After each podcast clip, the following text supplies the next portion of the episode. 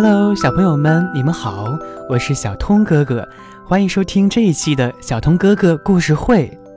那么在今天呢，我呢给你们请到了一个魔术师，他呢有一种让你感到非常新奇的魔力。我们来分享到今天的睡前小故事《河马先生的魔术》。河马先生戴着顶大礼帽，他是一个非常了不起的魔术师。河马先生登台表演，他摘下大礼帽，让大伙看一看，里面是空的。然后呢，他盖上一块白手绢，嘴里边念念有词。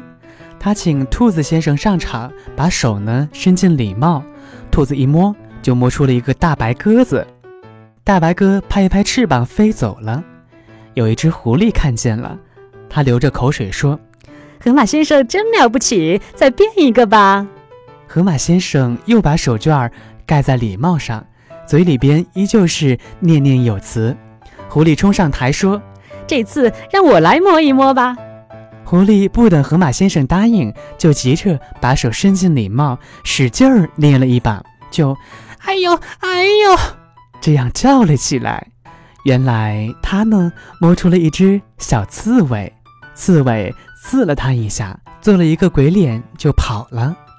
小狐狸使劲儿地甩着被刺痛的手，他在大伙的哄笑中逃下了台。好了，来自河马先生的魔术，那么今天就结束了。那么你们来想一想，为什么小狐狸？摸出来的是一只小刺猬呢？也许有一句话可以来概括一下，就是恶有恶报。